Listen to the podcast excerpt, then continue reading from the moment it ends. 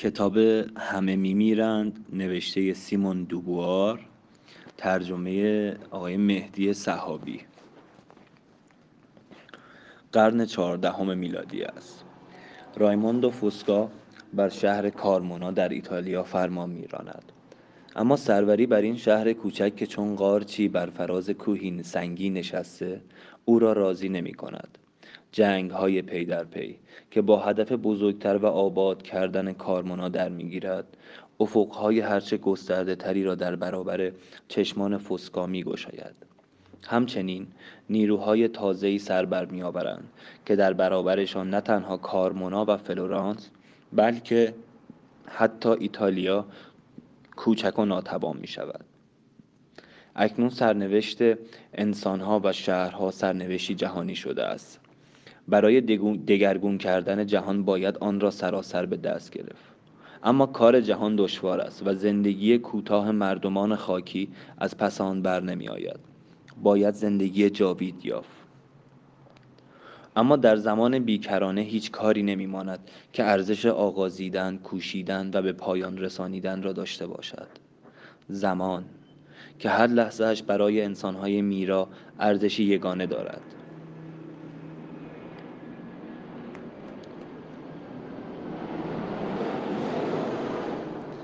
برای فسکا خط پایان ناپذیری می شود که او در امتدادش سرگردان و یله است.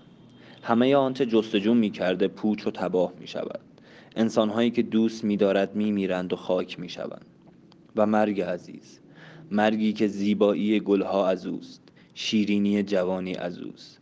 مرگی که به کار و کردار انسان به, سخا... به سخاوت و بیباکی و جانفشانی و از خودگذشتگی او معنی می دهد مرگی که همه ارزش زندگی بسته به اوست از فسکا می گریزد او به بوتی سنگی ماننده است که پنداشته می شود همه چیز را می داند و می بیند بر همه چیز فرمان می راند و سرنوشت هر آنچه هست وابسته به اوست. اما در ذات سنگیش هیچ احساسی نمی تپد و هیچ چیز بر او اثر نمی گذارد. با این جهان و با مردمان خاکیان بیگانه است. بیگانه همچون سنگی که از دست های کهکشان فرو افتاده باشد. دل سنگیش تپش و جوشش زندگی میرا و گذرای انسانها را در نمییابد. انسانهایی که سنگ نیستند می‌خواهند سرنوشتشان کار خودشان باشد. روزی همه میمیرند اما پیش از مردن زندگی می‌کنند. سرآغاز فصل یکم. پرده دوباره بالا رفت. رژین سرخم کرد و لبخند زد. در روشنایی چلچراغ بزرگ, بزرگ لکه های گلگونی بر فراز پیراهن های رنگارنگ و لباس های تیره رسمی مردان میرقصید. در هر چهره چشمانی بود. در جرفای همه چشم ها رژین سرخم کرد و لبخند می‌زد. تئاتر کهنه از خروش آبشارها و قررش بهمنها انباشته بود.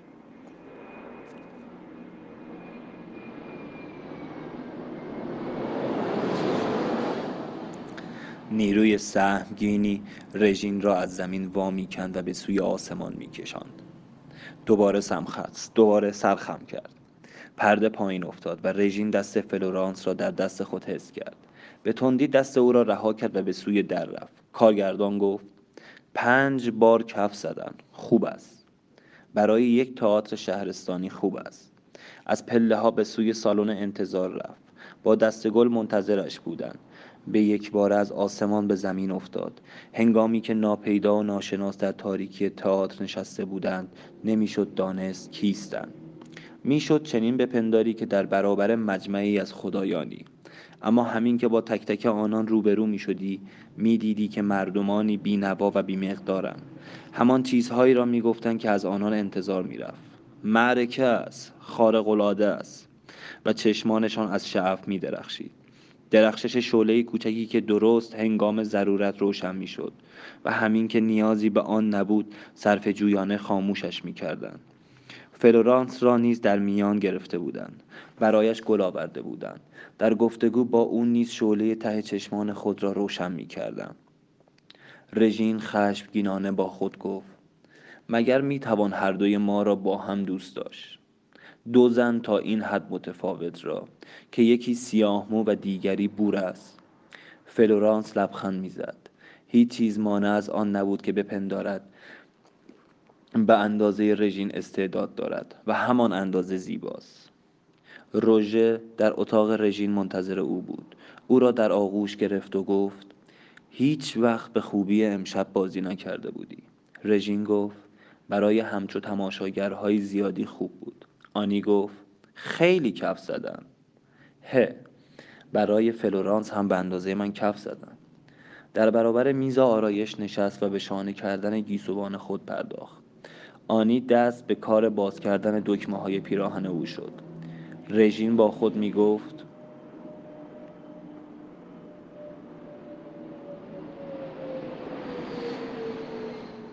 رژین با خود می گفت فلورانس اعتنایی به من ندارد. من هم نباید به او فکر کنم. اما به او فکر می کرد و بغض گلویش را می. پرسید راست است که سانیه آمده؟ بله با قطار ساعت هشت از پاریس آمده.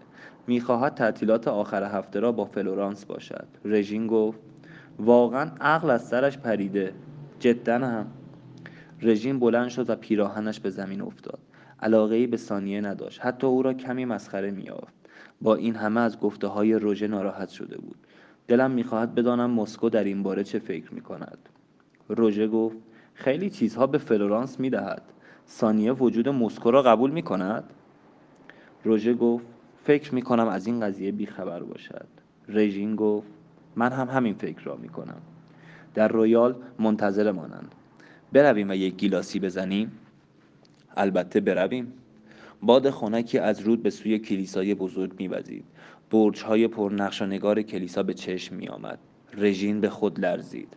اگر روزالین موفقیت آمیز باشد دیگر هیچ وقت در شهرستان ها برنامه اجرا نمی کنم روژه بازوی رژین را فشرد و گفت حتما موفقیت آمیز خواهد بود.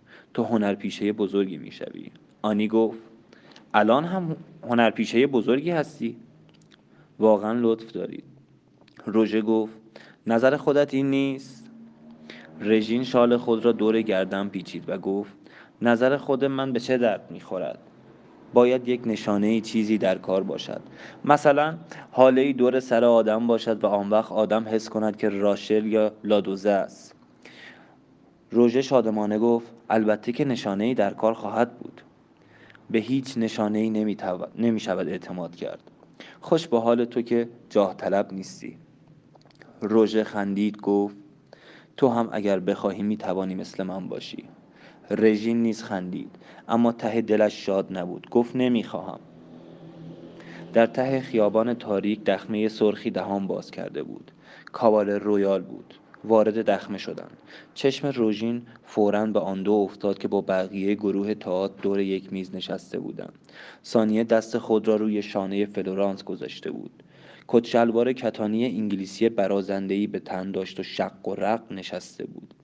فلورانس را با حالتی نگاه می کرد که رژین خوب می شناخت چون آن حالت را اغلب در چشمان روژه هم دیده بود. فلورانس لبخندی به لب داشت که دندانهای زیبای کودکانش را نمایش می‌داد.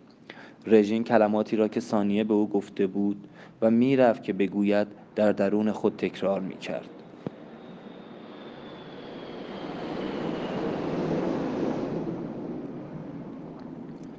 هنرپیشه بزرگی می‌شوی.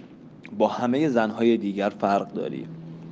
کنار روژه نشست. پیش خود گفت ثانیه اشتباه می کند فلورانس هم اشتباه می کند دختر بی استعدادی است.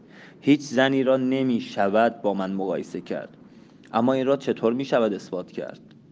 او هم مثل من به خودش مطمئن است و اعتنایی به من ندارد در حالی که من او را مثل زخمی در دلم حس می کنم و با شور و هیجان به خود گفت برتری خودم را اثبات می کنم آینه کوچکی را از کیف خود بیرون کشید و وانمود کرد که آرایش لبان خود را وارسی می کند نیاز داشت که خود را در آینه ببیند. چهره خودش را دوست داشت. رنگ شاداب گیسوان بور حالت سرفرازانه و, نخ... و نخوت آمیز پیشانی و بینی شکفتگی لبان و سرزندگی چشمان آبی خود را دوست داشت. زیبا بود. زیبایی قریب و ناآشنایی داشت که در نگاه اول حیرت بیننده را برمیانگیخت. با خود گفت آه کاش من دو نفر بودم. یکی حرف می‌زد و دیگری گوش می‌داد. یکی زندگی می‌کرد و آن یکی به تماشای او مینشست. چه خوب می‌توانستم خودم را دوست داشته باشم. دیگر به هیچ کس قبطه نمی‌خورم. کیف خود را بس. در همان هنگام هزاران زن دیگر بودند که به تصویر خود در آینه لبخند می‌زدند. روژه گفت می‌خواهی برقصیم؟ نه میلی به رقص ندارم. آن دو بلند شده بودند و میرقصیدند. بد میرقصیدند اما این را نمی‌دانستند و شادمان بودند. عشق عشق عشقی کامل در چشمانشان موج می‌زد. چنان سرگرم بازی بزرگ بشری بودند که گویی پیش از آن دو هیچ کس در جهان عاشق نشده بود و رژین نیز کسی را دوست نداشته بود. برای نخستین بار مردی با شور و التهاب زنی را تمنا می کرد برای نخستین بار زنی حس می کرد که در میان بازوان یک مرد حالت بوتی از پوست و خون را می آبد. بهار تازه‌ای بی همانند همچون همه بهارهای دیگر شکوفا می شد و رژین مرده بود. ناخونهای تیز خود را در کف دستهایش فرو برد. از هیچ راه نمی‌شد انکار کرد. در آن لحظه هیچ موفقیت هیچ پیروزی او نمی‌توانست. از تسلط پیروزمندانه فلورانس بر دل و جان ثانیه جلوگیری کند. تحملش را ندارم. نمی‌توانم تحملش کنم. روژه گفت می‌خواهی برویم نه. می‌خواست همانجا بماند.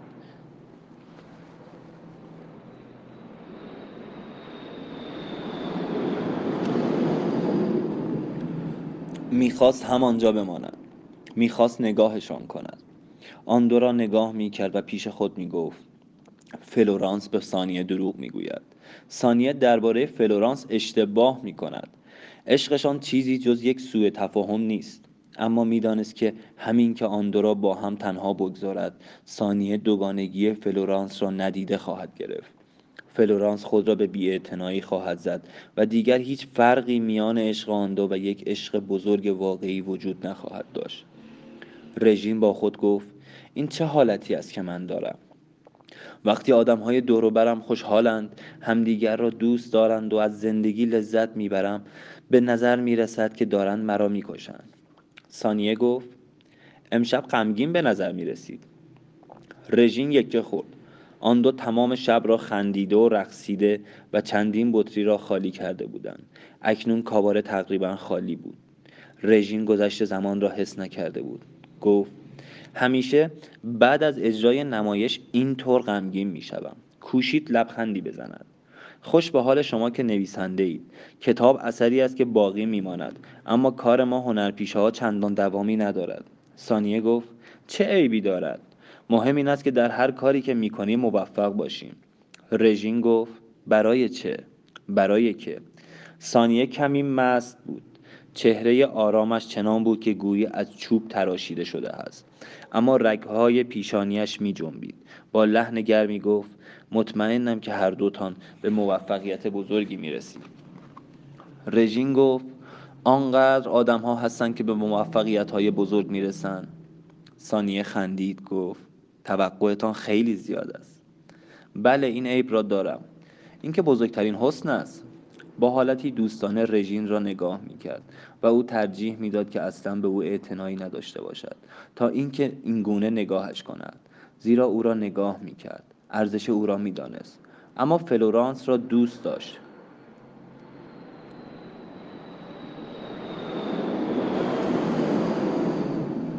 اما فلورانس را دوست داشت.